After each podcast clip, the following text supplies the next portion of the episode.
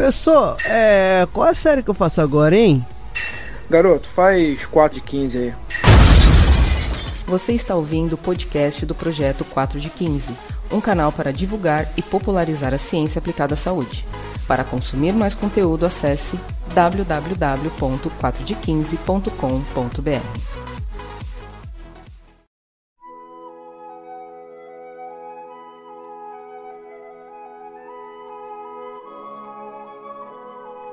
Bem-vindo ao nosso primeiro spin-off do podcast 4 de 15. Para comemorar o nosso episódio número 100, nós vamos iniciar aqui um novo programa. Nesse programa, nós vamos trazer histórias inspiradoras de professores de educação física é, que muitas vezes não são divulgadas. Às vezes são profissionais que fazem um excelente trabalho, só que eles fazem quietinho lá na sua região, ou às vezes são profissionais que você conhece, mas você nunca ouviu falar da sua trajetória. Se essa é a sua primeira vez aqui, muito bem-vindo. Se você é nosso velho amigo, aconchegue-se e prepare-se para ouvir hoje um conteúdo diferente. Nesse programa, em vez de trazer discussões de artigos, temas polêmicos, nós vamos trazer para você um pouco da história da educação física.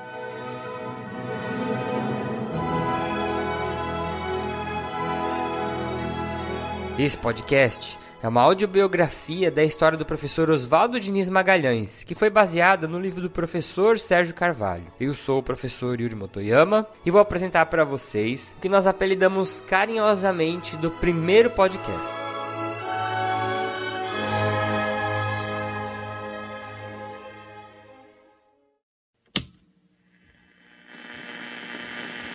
Vamos começar a ginástica, série número 1. Um. Acompanhar pelo mapa. Primeira parte: exercícios com bastão. Obedecer ao comando, fazendo com entusiasmo e alegria. Figura número 1: um, posição firme. Segurar o bastão com vigor, mãos na distância normal, peito saliente, abdômen contraído, pés paralelos ligeiramente afastados, cabeça erguida. Habituar-se à posição correta. Começar! Um, dois, Passo normal. Um, dois. Diante do mapa. Um, dois. Marcar passo. Vai terminar. Alto. Um, dois. Bom dia, radioginastas. Era assim que o professor começava suas aulas. Isso que você acabou de ouvir é o começo de uma aula de ginástica oferecida pelo professor Oswaldo Diniz, que decide utilizar o rádio para a promoção da saúde por meio da educação física. Se você acha que o podcast 4 de 15 era o pioneiro em usar o áudio para a promoção da educação física, você se enganou. E se enganou pelo menos umas oito décadas.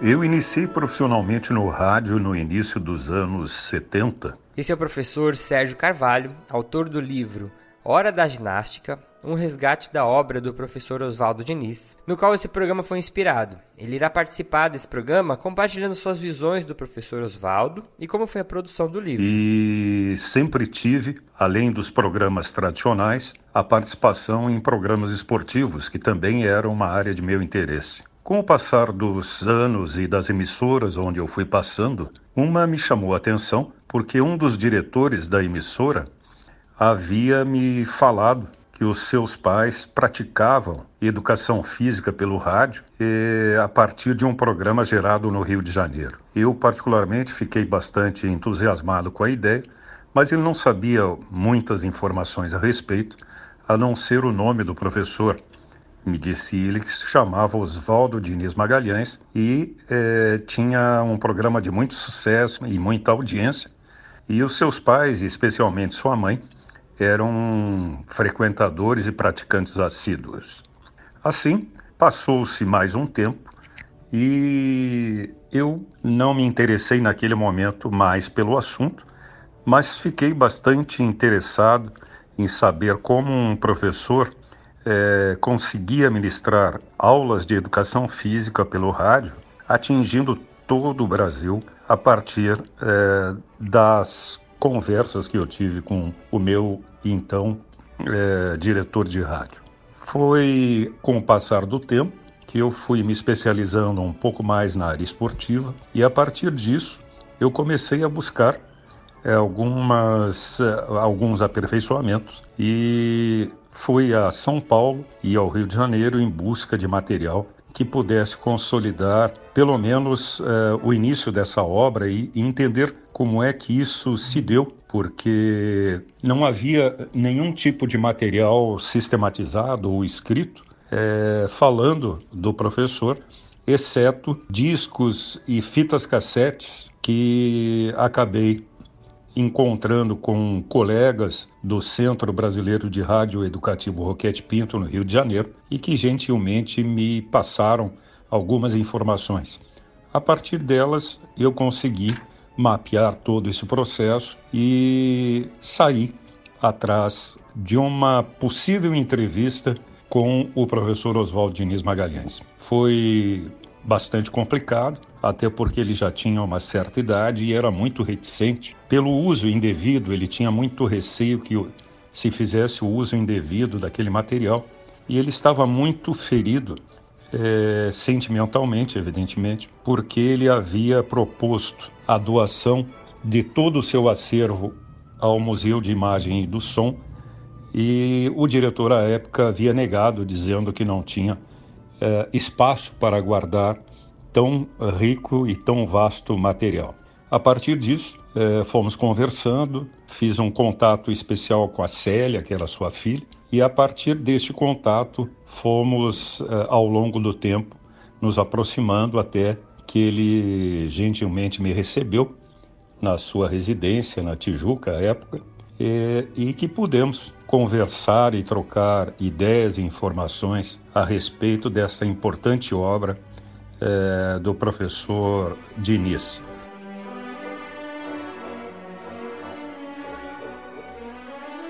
Nascido no dia 15 de outubro de 1904, no Rio de Janeiro, filho de Adolfo Magalhães e Francisca Diniz Magalhães, Oswaldo Diniz de Magalhães, Dudu, como era chamado pela família, foi uma criança como todas. Gostava de soltar papagaio, ouvir histórias, passear no zoológico, andar de bicicleta. Ele foi alfabetizado na escola pública, depois entrou na escola americana, com professores brasileiros, é claro, e junto com seu irmão ele foi interno no colégio Silvino Leite, onde bem cedinho praticava ginástica, jogos recreativos ao ar livre.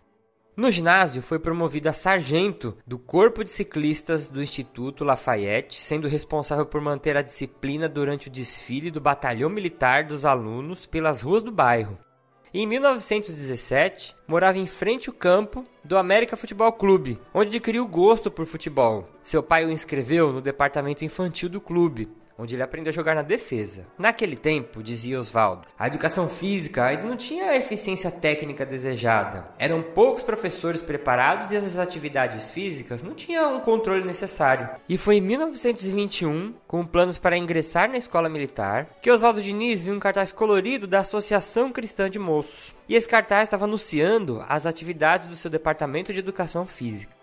Quando foi conhecer o departamento, no dia seguinte, ficou encantado com as aulas. E disse Osvaldo: Foi a primeira vez que eu vi ginástica acompanhada ao piano. Todos sorridentes, muita disciplina e exercícios agradáveis. Fiquei entusiasmado. Foi lá que conheceu o professor Sims que o convidou para ser monitor em uma classe de jovens. Nos momentos oportunos, Oswaldo conversava com o professor Sims sobre o objetivo da educação física e sempre ouvia uma frase na qual ele nunca esquecera. Aspas. A educação física é necessária e benéfica em qualquer parte. Fecha aspas.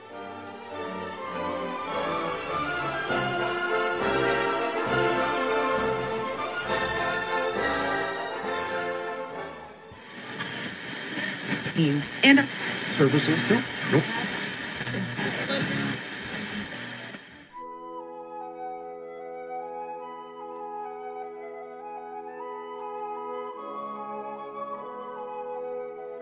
Oswaldo se transformara no professor Oswaldo Diniz em 1924, ao iniciar o curso de Educação Física do Instituto Técnico. Como ele era de nível universitário, o curso tinha quatro anos, sendo que dois primeiros anos eram cursados no Rio de Janeiro e os dois últimos anos em Montevidéu, capital do Uruguai. Terminou sua graduação em 1927 e, como seu diploma era estrangeiro, Ele foi oficialmente reconhecido pela Escola de Educação Física do Exército após um estágio em 1933. A história com o rádio começou quando, durante o período da sua graduação, em Montevidéu, o aluno Oswaldo Diniz estava estudando dados estatísticos culturais do Brasil para suas provas finais. Quando observou três pontos que considerou melancólicos: o baixo nível de saúde do brasileiro e a pouca aplicação da atividade física e os recursos precários técnico-pedagógicos da difusão educativa em todo o território nacional. E quando indagado por que o rádio, ele responde: Escolhi um meio de comunicação, o mais poderoso da época, o rádio, pelo seu poder de ubiquidade. Estar em toda parte ao mesmo tempo, vencendo imensas distâncias. Teria que fazer de cada lar um ginásio e cada família uma turma de radioginastas, beneficiando milhares de alunos diariamente em suas próprias residências. E quando ele era indagado sobre as dificuldades, ele falava: não foi fácil, ninguém acreditava na ideia. Além de existirem poucas emissoras na época, a receptividade da educação física não era das melhores. Custou-me muitas desilusões e amarguras. E assim, o projeto ambicioso do professor Oswaldo Diniz foi ganhando cada vez mais força dentro de suas convicções. Nada iria lhe tirar da cabeça que a educação física era uma ferramenta para melhorar a qualidade de vida das pessoas e que o rádio era o jeito no qual ele iria conseguir fazer a educação física entrar em cada lar brasileiro. Então, depois de muitas insistências e conversas com o diretor da Rádio Educadora Paulista, Dr. Edmundo de Carvalho, ele resolveu lhe dar uma única chance. Está bem, amanhã cedo nós vamos ao estúdio e vamos fazer uma prova. Então eu resolverei definitivamente.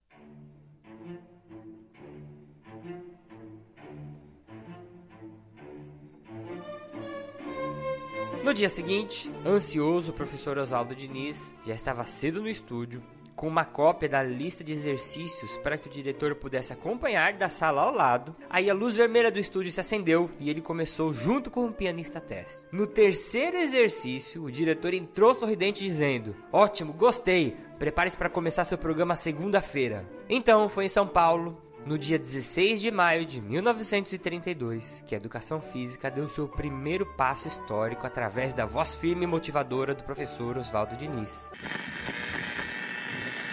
Começar! Um, dois, três, quatro. Ao peito, à frente, ao peito, firme.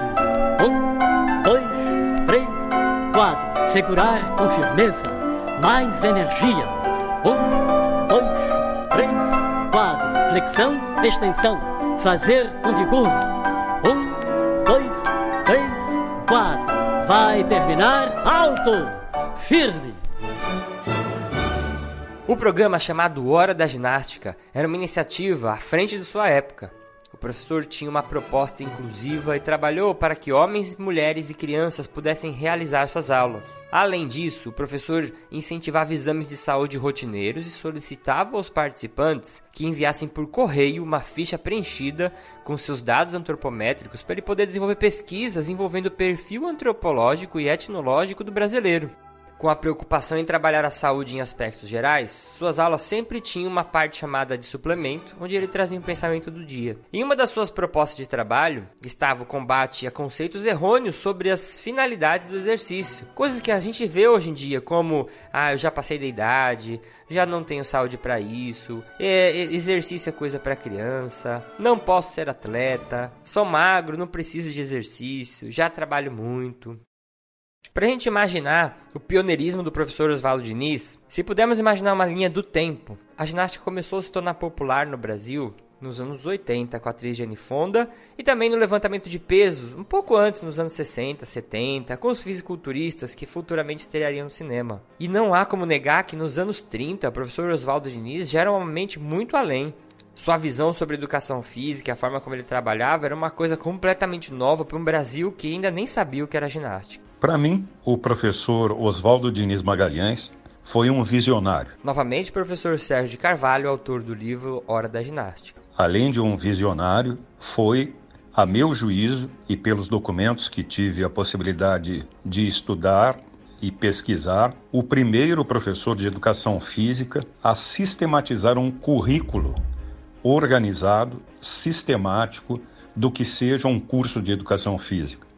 Isto porque ele inicia essa proposta em 1927. Em 1930, nós vamos ter o primeiro curso de educação física com uma forma é, de currículo é, sistematizado. Portanto, ele fazia isto três anos antes e o que é melhor, além de sistematizar, ele dividia as suas aulas numa grande escola que ele entendia como sendo de saúde, a área da saúde, a área da moral e a área do civismo.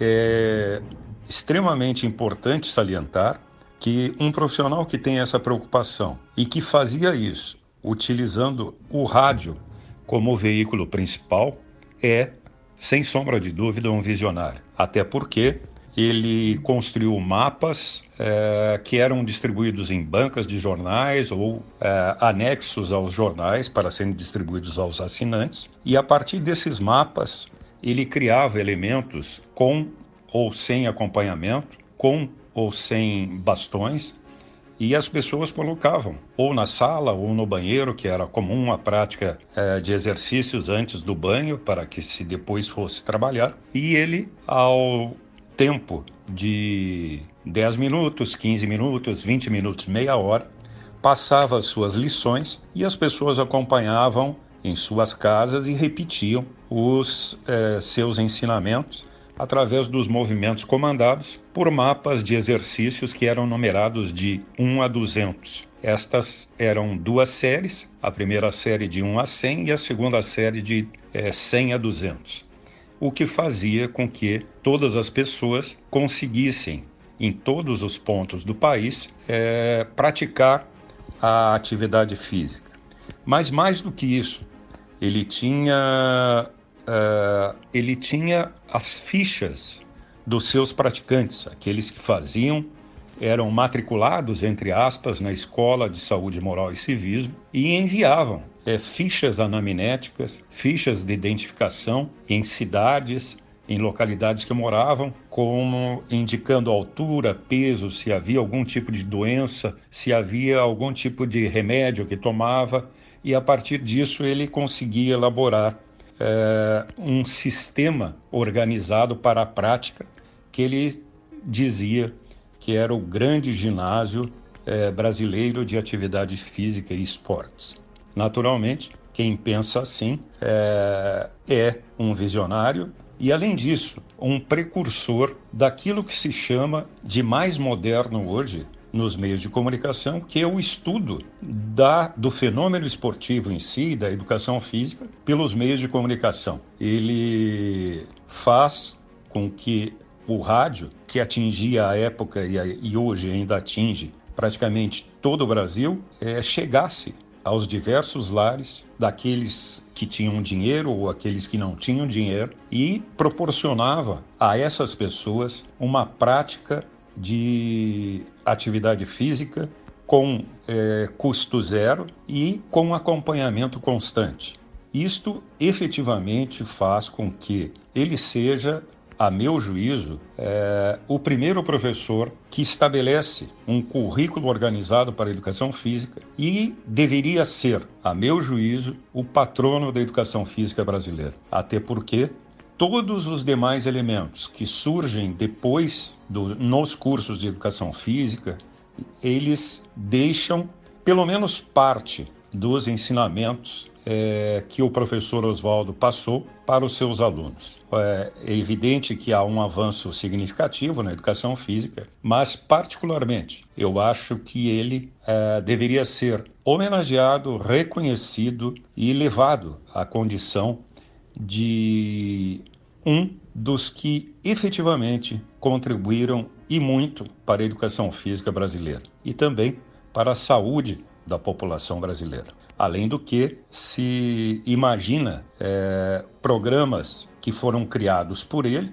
e que muitos anos depois foram repetidos por emissoras de rádio e televisão e até mesmo em novelas. Um exemplo que aconteceu, e ele também foi o precursor, era a ginástica na praia. A ginástica na praia, é, principalmente é, pelos meios de comunicação, em especial a televisão, se apropriaram desta ideia e fizeram, ao longo do tempo, é, programas que incentivassem as pessoas, é, levando profissionais da educação física para a sua prática. Vejam que todas as ações que ele havia feito, principalmente entre os anos 20 e 40, se repetiram a partir dos anos 80, 90. Então, é, realmente, eu fiquei muito feliz de poder ter escrito a vida e obra dele. Eu fiquei mais feliz por ter participado, ainda que por pouco tempo, da sua família e trocado ideias e também é, desfrutando de almoços e conversas é, praticamente durante o dia inteiro e me senti muito feliz também é, por fazer jus a alguém que efetivamente merece o título de professor de educação física.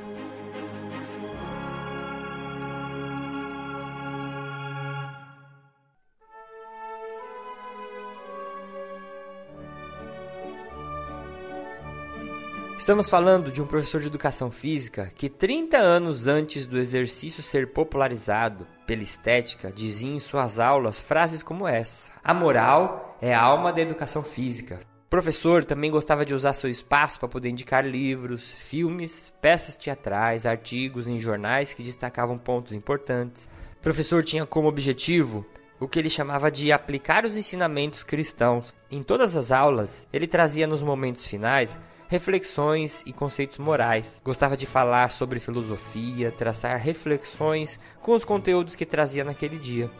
Suas aulas também eram pautadas pelo civismo e patriotismo. Dizia o professor: patriotismo é o amor à pátria, às tradições. É o desejo ardente de vê-la próspera, feliz e forte. É a disposição de prestigiá-la e protegê-la até o sacrifício. Dentro desse forte espírito patriota, o professor Oswaldo Diniz criou um grupo chamado Associação dos Radioginastas. Esse grupo ajudava na orientação de crianças em escolas, atuava em clubes, em asilos, preparavam monitores para auxiliar as pessoas a acompanhar as aulas transmitidas pela rádio. E esse mesmo grupo também servia como disseminador de informação de saúde, como serviços médicos, serviços odontológicos gratuitos, como também alertas para as campanhas de vacinação. Também na parte de suplementos das suas aulas, eram repassadas mensagens sobre dieta e exercício que ele considerava como a regra número um. Muitas orientações eram divulgadas na forma de ilustrações em seus materiais impressos, além do programa no rádio. E esse é um ponto muito interessante, pois o professor Oswaldo já tinha consciência da importância do caminho paralelo entre uma boa alimentação e a prática de exercício.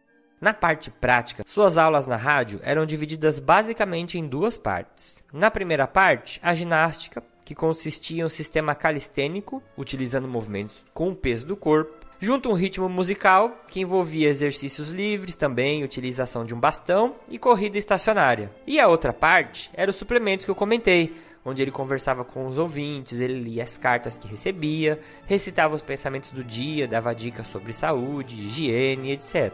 Um destaque do livro que sintetiza muito bem a geniosidade e inovação do pensamento do professor Oswaldo Diniz está no texto de divulgação de suas aulas, que eu vou ler aqui para vocês. Abre aspas. O rádio é a primeira maravilha do mundo. Graças a ele, a hora da ginástica possui grande poder de ubiquidade. Nos lares, escolas, praias, no mar, nas cidades, vilas e fazendas, em todo o território pátrio e nos países vizinhos. Vencendo longas distâncias em todas as direções, a hora da ginástica proporciona simultaneamente, maiores e menores de ambos os sexos, os meios práticos de conservação da saúde. A ginástica metódica de movimentos livres e com bastões e o flexionamento, bem combinados, constitui uma atividade utilíssima ao bem-estar de todo. A ginástica é um conjunto de exercícios cientificamente baseados nos movimentos do corpo humano, e seu objetivo é estimular e fortalecer todos os componentes do organismo, funções nervosas, sensitivas e motoras, articulações, músculos, funções respiratórias, etc., proporcionando saúde, disposição,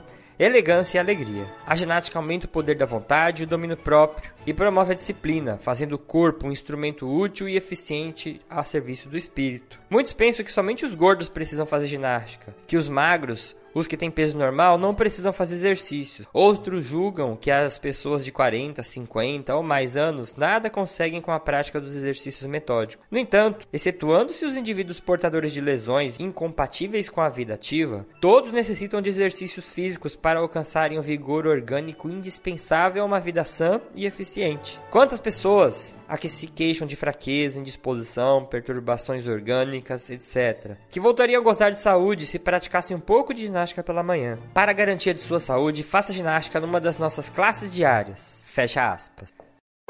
Alguns fatos interessantes também estão presentes na obra do professor. Um deles foi quando um funcionário da rádio entrou de joelhos gritando: Milagre! Amanhã não vai ter aula! Após o professor anunciar ao vivo a suspensão de uma aula no dia seguinte. Fato que fez todos darem risada e o professor ter que se retratar ao vivo com seus ouvintes. Outro fato relatado no livro foi quando, em uma aula especial oferecida pela Rádio Cultura, a aula estava para começar, mas o professor não encontrava seu bastão. Aí foi uma correria, pois o programa era ao vivo quando de repente um empregado chegou com uma vassoura, tirou a escova da vassoura e improvisou um bastão na hora. Depois, esse cabo de vassoura ficou com o um aluno, que colocou uma placa de ouro no centro do bastão com a mensagem ao professor Oswaldo Diniz Magalhães, lembrança da memorável aula de 3 de dezembro de 1948 em São Paulo.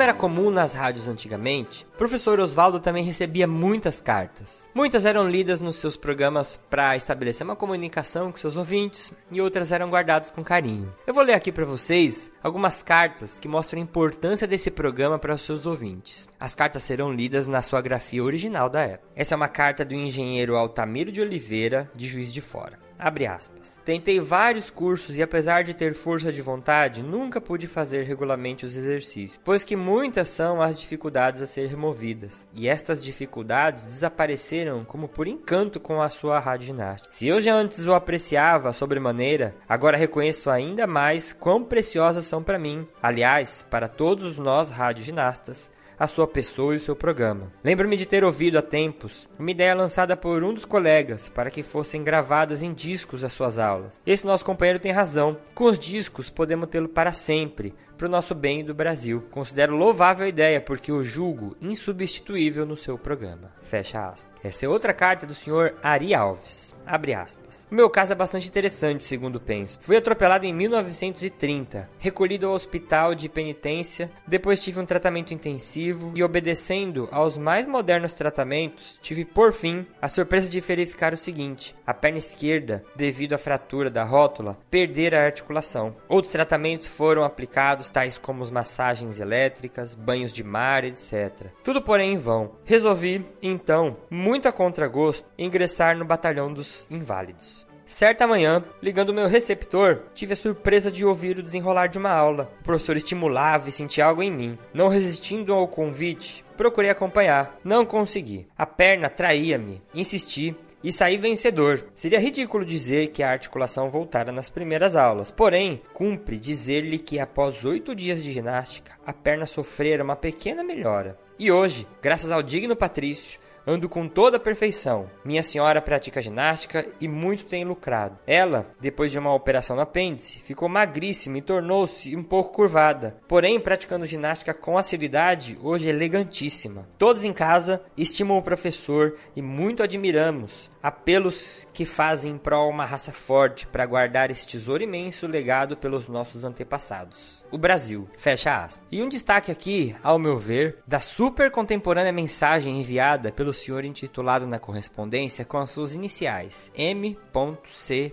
que diz, abre aspas, essa política de fisicultura das massas, alertando os músculos e a vontade, encontra no rádio um poderoso aliado. O broadcasting não pode deixar de ser um instrumento subsidiário da educação física. E, se algumas vezes apresenta-se apenas como um veículo de propaganda, preenche, em outras ocasiões, a sua finalidade trabalhando diretamente a favor do povo. Aí está, como um exemplo da máxima expressão, esse programa transmitido há anos. Todas as manhãs, dezenas de milhares de ouvintes nos quatro cantos do país praticam exercícios comandados pelo professor Oswaldo Diniz Magalhães. Foi ele quem realizou a primeira sistematização da ginástica brasileira, fundamentalmente nossa, pela sua forma e pela essência.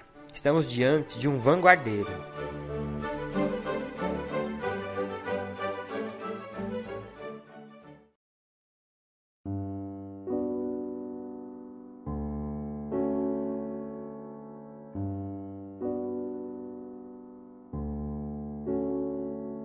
E como toda grande história tem um final, no dia 16 de maio de 1972, o professor Oswaldo Diniz Magalhães foi ao microfone da Rádio MEC após décadas de programa e ele se despediu dos seus ouvintes. Vou ler aqui alguns trechos da mensagem de despedida. Queridos radioginastas, minha longa e sentida despedida começou no dia 21 de abril e termina nesses minutos finais com a minha presença ao microfone da Rádio MEC. Apesar de tudo, sinto-me confortado por haver podido chegar a essa etapa dos 40 anos.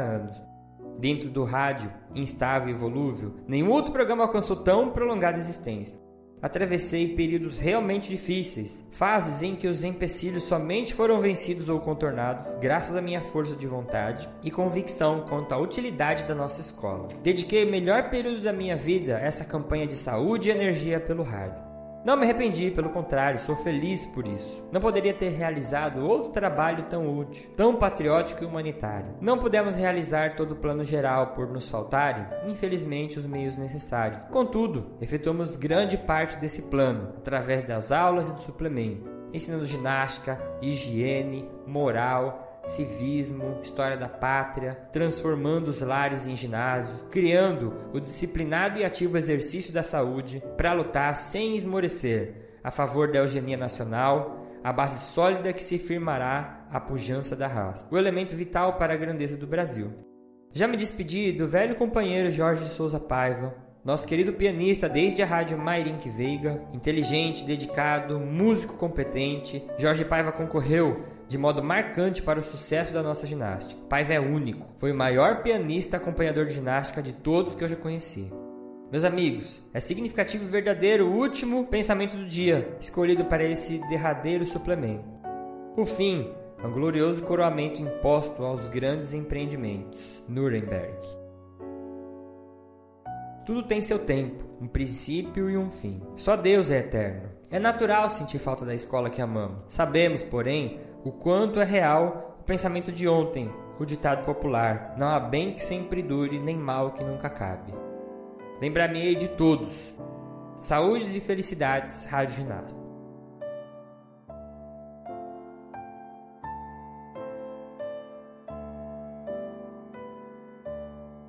E assim terminou a última transmissão do professor Oswaldo Diniz. Sua despedida causou grande impacto no Brasil e vários manifestos e movimentos foram organizados. Eu vou ler aqui um trecho da matéria publicada em 11 de junho de 72 no O Jornal. Ela está disponibilizada na íntegra no livro e mostra bem o sentimento que percorria o coração dos seus ouvintes. Graças ao rádio, a Hora da Ginástica, iniciada há 40 anos exatos, no dia 16 de maio de 1932, entrava todas as manhãs nos lares, nas escolas, se expandindo pelas cidades, praias, vilas e fazendas, vencendo longas distâncias para proporcionar aos adultos e crianças meios práticos de conservar a saúde. É incontestável o alto grau de eficiência e popularidade alcançado pelas aulas de ginástica e dos enormes benefícios por elas proporcionados ao povo brasileiro. Eram duas aulas diárias que se repetiram durante 40 anos, sempre na voz e no comando do professor Oswaldo Diniz Magalhães. Graças à sua determinação de não parar, de levar adiante, mesmo sozinho, a sua grandiosa obra, a qual deu todo o seu esforço pessoal e muito do seu patriotismo, não teve a ajudá-lo nada do que é dado tão esforço, nem apoio, nem dinheiro. Apenas e como foi grande sua missão? Apenas idealismo e sacrifício. Ele criou um ginásio em cada lar, em cada recanto desse imenso e amado Brasil, e agora toda sua obra se dissolve do nada. Ou continua, nós, seus alunos e comandados, estávamos tentando continuar sozinhos, olhando sua figura estampada nos movimentos de ginástica dos seus mapas, procurando ginasticar, mas e aquela voz? E aquele comando? E aqueles comentários durante os segundos de repouso e pausa para respiração? E aquele pensamento do dia, que era dose de estímulo para as tarefas diárias a serem enfrentadas nos colégios, nos escritórios e nas oficinas? De nossa parte, confessamos, tentamos, vamos tentar ainda, mas que tristeza, meu Deus. A gente, sozinho, fazer ginástica num silêncio de doer acaba mesmo chorando. O senhor ferido, professor Oswaldo Diniz Magalhães. O senhor e também todos os seus radioginastas. Mas compreendemos que o senhor também chegou à resistência final, até sentir que só a retirada lhe cabia, para continuar a ser digno de si mesmo, de sua obra e do seu imenso amor pelo Brasil e pelos brasileiros. Professor Oswaldo Diniz Magalhães, leia e guarde essa frase. Ela representa a mensagem de todos os seus alunos. Os radioginastas do Brasil gostariam de lhe dizer em viva voz: Adeus, não, professor. Preferimos que nos diga até qualquer dia. e o professor Oswaldo Diniz de Magalhães nos deixou em 1998, aos 93 anos. Dentre as diversas homenagens, ele teve uma estátua de bronze erguida na Praça Sáenz Penha, no bairro Carioca da Barra da Tijuca, que permanece até hoje lá. Para mim, extremamente importante reafirmar a importância do professor Oswaldo Diniz Magalhães na educação física. Ele, além de precursor, tem o seu lugar guardado e o livro eh, que eu escrevi tem o mínimo desejo de manter acesa a chama da história da educação física brasileira. Nem no jornalismo esportivo, nem na educação física, a história privilegia este visionário que iniciou uma carreira é, pelo rádio e disseminou a educação física em todos os cantos do país. E para finalizar, eu vou ler a mensagem do professor Sérgio Carvalho, que colocou de forma exata o sentimento que eu tive ao ler esse livro é, e conhecer a história desse grande professor que foi Oswaldo Diniz. Também poder fazer parte da imortalização dessa história agora nesse podcast. Abre aspas. Professor Oswaldo Diniz Magalhães, mesmo não tendo participado de suas aulas como aluno, me considero mais um deles. E na condição de aluno, colega e amigo, lhe digo: foi uma honra para mim ter o seu aval e sua colaboração incansável para resgatar a memória nacional de um projeto que eu considero grandioso. Espero ainda que timidamente ter conseguido. Até qualquer dia, professor.